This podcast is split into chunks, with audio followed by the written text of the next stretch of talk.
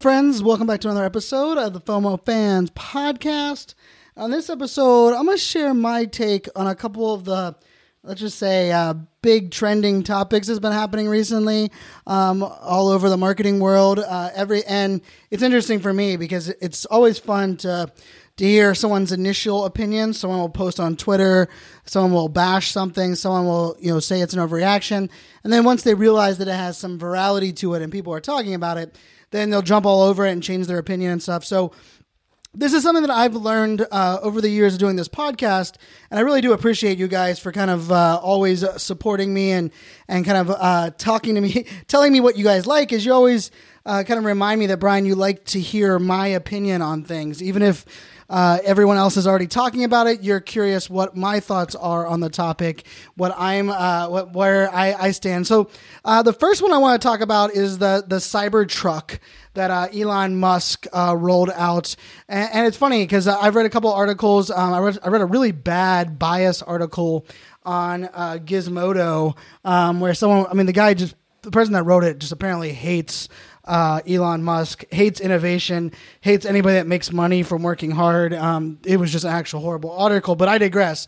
Um, but you know, I, I, think you have to be living under a rock, um, which is actually probably part of the coolest thing. Is the two topics I'm going to talk about right now. You know, take it for what you wish as far as the ad, the marketing, the the rolling out of the product, um, even the the the you know, no news is bad news or all news is good news, all that kind of concept. Um, I mean, the Cybertruck came out and it was nothing like anyone thought it was going to be. It looked nothing like what anyone thought it going to be. Of course, it has all the crazy design all over it. Um, Elon talked about it being kind of like bulletproof. Uh, they hit it with a sledgehammer, then they took a a metallic ball and threw it at the window, and of course, the windows crashed or cracked. Um, they didn't break through the windows. Uh, it, this was the only um, prototype of that uh, of the vehicle. So, um, and of course, everyone kind of freaked out and like, oh my god, Elon Musk is a, a hot mess. Um, he tweeted out like the next day and was like, well, I guess the the memes are doing the marketing for me. And then over the, the last couple of weeks since the release of Cybertruck, uh, I heard you know uh, Elon has actually drove it to uh, Nobu in LA. Uh, he left the restaurant apparently and ran over like a road sign. Um, I've been seeing on TikTok people that are seeing the Cybertruck on the side of the road and uh, taking videos and pictures of it.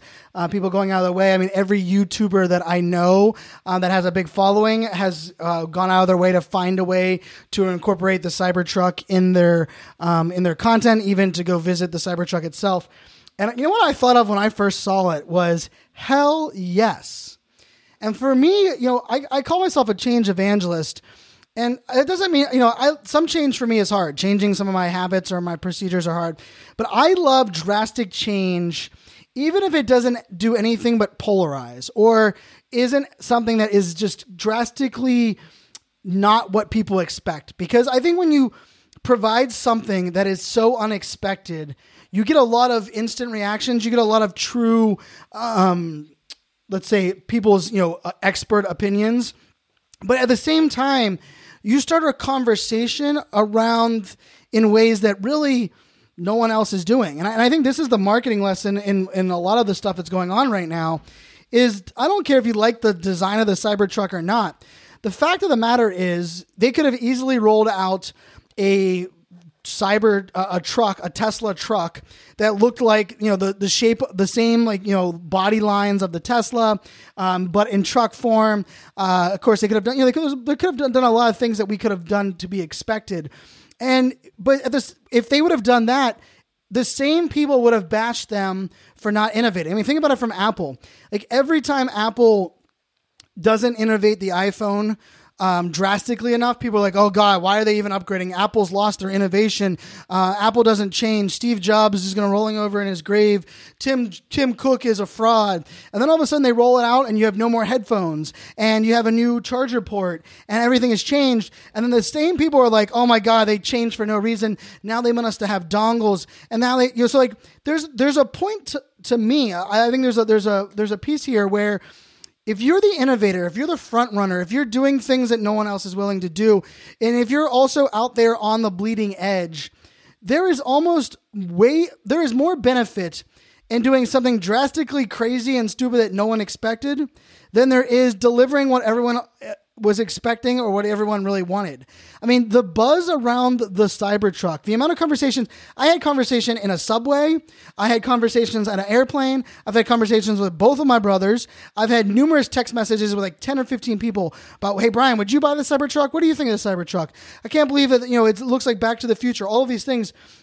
And to me it's hilarious because if if Elon would have taken the safe route, if if Tesla would have rolled out what we expected, which they, you never know, the next the Cybertruck might be like the exception to the rule, and then all of a sudden next year they're going to roll out, um, you know, the Tesla truck, and it's going to be more like a Ford Explorer meets tes, you know, meets a Tesla or whatever it may be.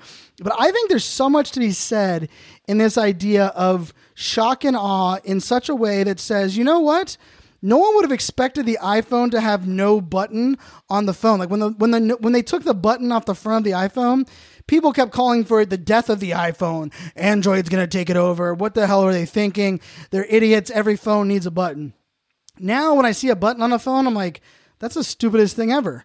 I mean, like I'm like, why do you need a button? Like, don't you just swipe? Isn't a a touch screen for a reason? Like, why would you not have the interactions touch touch screenable, I guess if that's a word. And so for me, the buzz around the Cybertruck weeks after the Cybertruck was released is worth way more than he could have imagined. Not to mention the amount of pre-orders, I think is in the 200,000 people have pre-ordered a Cybertruck, which means it's like some billions of dollars in uh, pre-orders. But I think for me, what I wanted to share on my take on this is that I believe as we you know, nothing is brand new these days, right? Everything is we're reinventing something else. And oftentimes we have to decide when we're trying something new.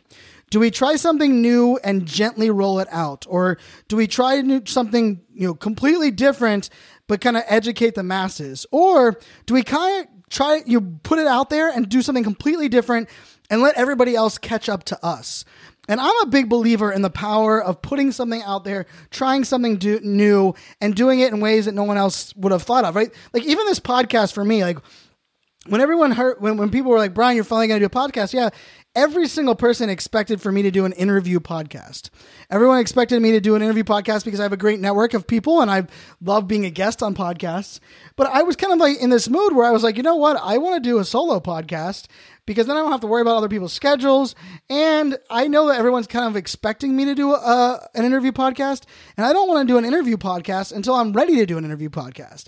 And I think th- you know that's a, a, small you know um, you know version of this, but I think in our businesses today, if you're doing like, why not just go all in, do something so drastically different that it it confuses and shocks people, but it makes people have that conversation because yes, the failure is probably higher, but the the the ramp to success is drastically steeper. I mean, the idea of you know driving buzz and conversation. I mean, how do you stand out in this world? Like, really, if if they would have rolled out the truck that we all expected, the I would not be talking about on a podcast. We sure as hell wouldn't be talking about the next day, right? And I think that's something you know like so important to talk about. And I think this goes into the second. Uh, you know, I wanted to share my take on the Peloton ad, and and and, let, and for those that don't realize it, I mean, I remember reading an article back in February of 2019 and then an article back in August of 2019 where people were talking about they were mocking you know all over Twitter people were breaking down all the Peloton ads and how like people had them in the they, they designed these special rooms and they created you know they, they took their their Peloton to Paris because in one of the ads it shows the Eiffel Tower and you, why would you ride a bike um, with the Eiffel Tower on the outside I kind of look at what Peloton has done is the idea of innovating a stationary bike is boring as hell. The idea of making a stationary bike that has like a, a, a iPad attached to it and has people has a trainer kind of talking to you through it, eh, it kind of seems like uh, that's not really that exciting. I mean, I've seen that in the gym forever. Like, but if you want to create a cult following around something and you want to to kind of change it up, part of the the thing that you're doing is you're gonna present the the things in a different way. And for everyone that's bashing the way that things are going on, and I'll bring up the current ad where um, it is very is rather sexist and a little bit uh, different uh, on that side. But I think overall, what Peloton, in my opinion, has done has taken an exercise utility piece of equipment that's been around for forever that nobody thought was sexy or cool. You know, like if you if I would have told you that you, that a company was going to build a cult following around an exercise bike a year ago, two years ago, you'd been like, "That's the stupidest thing ever." Then I would have told you that it's a, it's a fairly expensive piece uh, of equipment. Uh, you would have said that there's no way that's going to be successful. Yet they have done that, right? And so I think part of what what this culture is that you know we have a culture right now that if it's not doing it the way that we expect it to do it, then we bash it. But at the same time, the reason for a lot of the success for brands like a Peloton is because they are doing it differently. They are, you know, they, they have taken things to the next level. They've, you know, I remember when I first heard my friends were on his Peloton bike and they were sharing their, you know, I was in a, uh, in a mastermind and they were sharing their workouts in this, uh, on this bike. And I was laughing. I'm like, wow, Fitbit's making a comeback, right? Because I remember like when I first got a Fitbit and I could share my workout with my friends or I could tweet out my workout. Um, that that was such a cool thing. But like, I didn't look at like the Peloton bike for what it was, right? And then all of a sudden, the more people started talking about it, and man, it's kind of like you know those. nothing against those people that are vegetarian or vegan. You know, I, how you don't know a person is vegan is because they will tell you all day, every day. How do you know someone is part of the Peloton community? Is because they'll talk about it all day, every day.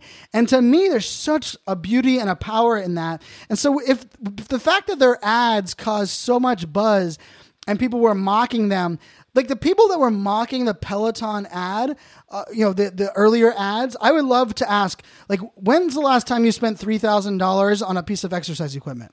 Like, if you are saying like this is the dumbest thing ever, yet you're not the target demo and someone that would never spend money on this to begin with, like, uh, sure, glad you have an opinion. I don't think they care that you're not going to be part of their community. Now, I will tell you the most recent ad that rolled out with uh, the Christmas ad, where um, the the the couple, the the the wife and husband, you know, the wife uh, got the Peloton last year for Christmas, and she's like a size five maybe, um, and she's like stressing out about working out on the bike. I mean, we've all seen it, right? I mean, my mom messaged me about the Peloton ad. That's how I knew that it hit mainstream. And I mean, the the ad has got a lot of pushback, and you know, even the for me, like the funny thing was the pushback was about a skinny girl needing to work get worked out, and the the fact that the husband was a dick for buying her a bike and then guilt tripping her into using it. Um, you know, portraying the husband that way to me was also kind of a smack in the face. Like, not all husband, you know, it's it's, it's like some of the dad commercials that are out there where the dad buys the toy and the kid's like, I don't like this. And then the mom buys a toy that is what like exactly what the kid wants. And i'm like oh really? All dads are disconnected and don't know what their kids want? Like screw you. That's not true. But at the same time like that's just kind of how you know like I, think we, we're living in this world where we get bent out of shape about way too much and we are in this like big brother cult, you know corrective culture of always judging people and getting mad about stuff that really we shouldn't getting mad about. But i think you know there was there was something wrong in that ad, and, and especially in the sense of um, the idea just that it, you know you know in this world where we're telling people that like this is the ideal body weight and this is the ideal couple and uh, and that kind of thing there was a little bit you know to me that was definitely you know not a not didn't reach the the gift that gives back mantra of peloton. But remember as i said just a couple minutes ago peloton's ads have been diversive disruptive and caused a lot of mocking and memes and people to make fun of it. Yet the growth of the brand, the growth of the cult, to me is only taking off, is only going faster. And so part of it comes down to if it doesn't piss off your existing customers, and it gets on the radar of people that had no idea that what Peloton was, like my mom, I think it's a success, right? And then uh, kudos to the man Ryan Reynolds uh, with Aviator Aviation Gin. Um, within 24 hours, hiring the same actress. apparently, he paid like hundred thousand um, dollars for this uh, this ad th- th- to record this video where he took the the girl from the lady from uh, the Peloton ad and then put her at the bar and almost made it as if like we, you know and it was her the real person and we all felt bad for her because you know she's the one that's been being mocked by everything that's been going on. And you know, Ryan, you know, Ryan, you know, just said, you know, his tweet was beautiful because he said, uh, "Exercise bike not included." And actually, something that, that most people didn't realize, he uploaded that from his mobile phone. Because if you look at it, it says the tweet was posted from uh, Twitter on your iPhone. How funny is it that the ad got created in 24 hours? Someone messaged it to him, and the way that he put it out, because Ryan is the founder and CEO of uh, uh, Aviation Gin, Ryan put out the ad on his Twitter account. I believe last time I checked, it had like 19 million views uh, on on Twitter. On on Instagram, it's over 500,000 likes, um, and it simply just said his his caption was simply "exercise bike not included." Right, and and and talking about real time marketing, this is just beautifully done. And unfortunately, people are going to focus on like marketers being copycats because we know that's how marketers are going to do it. Um, we saw it with like the the taped banana to the wall, uh, the fact that the um, the art was the art got sold for you know someone that taped a banana to the wall, and all these brands just started taping their product to the wall. I mean, copycat marketing is the world we live in. I don't, I don't, I don't really, I, I laugh at it because you know, yes, it's cool to jump on a trend, but at the same time, if you're not taking the trend and doing it in a uh, unique way, you just become the exhaust of the person that jumped on it first. But I tell you what, like, I think if I, I look at all of this are all around, I think Peloton is still winning after this ad was run because the conversation and their their cult is not anywhere less um, using the bike and it's still an exercise bike that has a cult following that we're talking about. The fact we're even talking about an exercise bike as being innovators or creating a, a, a new community is to me is fascinating. I think aviation gin with what ryan reynolds uh, has done is genius and beautifully done on how you can really take real-time marketing throw some really good money at it and put something out that will capture attention. Um, i think is also uh, genius. It's also genius because the, in the aviation gin ad, he didn't go over the top. He didn't like put a bike in the background. He didn't put like you know mock peloton like directly in the the ad itself rather it, you, it made it implied that you would realize that it was the peloton girl and then it made it implied that you realized why they the her, her and her two friends at the bar were commiserating with her and i think there's something beautiful today in the copycat marketing world. And I think TikTok, which uh, the next podcast episode you guys will listen to, uh, will be my my review after one year, a little over a year studying TikTok uh, from a marketer's perspective, not as a creator, but more as a marketer. Um, you're going to hear me talk a little bit about this idea where what's beautiful on TikTok is the idea that there are there's a song or a dance that is trending. And then what happens is there's 20,000, 200,000, 2 million people using the exact same audio, but putting their own spin on it. And if we think about that as marketers, it's not about copycatting someone else. Rather, it's about capturing attention by putting our own brand spin. Like, I actually think Peloton believe it or not, in my opinion, because all of their previous ads were a little bit far fetched, a little bit diversive, a little bit, um, you know, um, very uh, elitist, if I guess if you could say that. I, I think that ad just kind of fit in with them, and they got value out of the fact that they got all this publicity of people bashing it. And I think Aviation Gin did an amazing job at jumping on that trend, and I will give credit to, to Elon Musk on jumping on putting out the Cybertruck in a way that wasn't a copycat of every other innovative truck truck that we expected it to be, and it was you know unique, and it, and even the fact that you know like I would love to believe that we'll find out one day that they knew the windows were probably going to crack, and that it would create enough buzz the fact that it failed. Right? I think sometimes beautiful failures on something that people don't know how to react to yet allow the failure to be just as exciting to talk about as the new product. I mean, I would argue that just as many people were talking about would you buy the Cybertruck as they were could you believe that when they tested it on the live stage that it broke, right? And you actually got double bang for your buck, pun intended. And I think for us as marketers, for us when we're putting out our products, there is something to be said about doubling down and getting the most out of what you're doing. And one last shout out for Ryan Ryan Reynolds. Ryan Reynolds recently had a commercial come out and it was a commercial promoting his uh, new movie, but at the same time had himself and the, his gin that he owns um, was in the actual uh, commercial as well. Uh, mark my words, this idea of brand collaborations within advertising, within video creation is going to take off.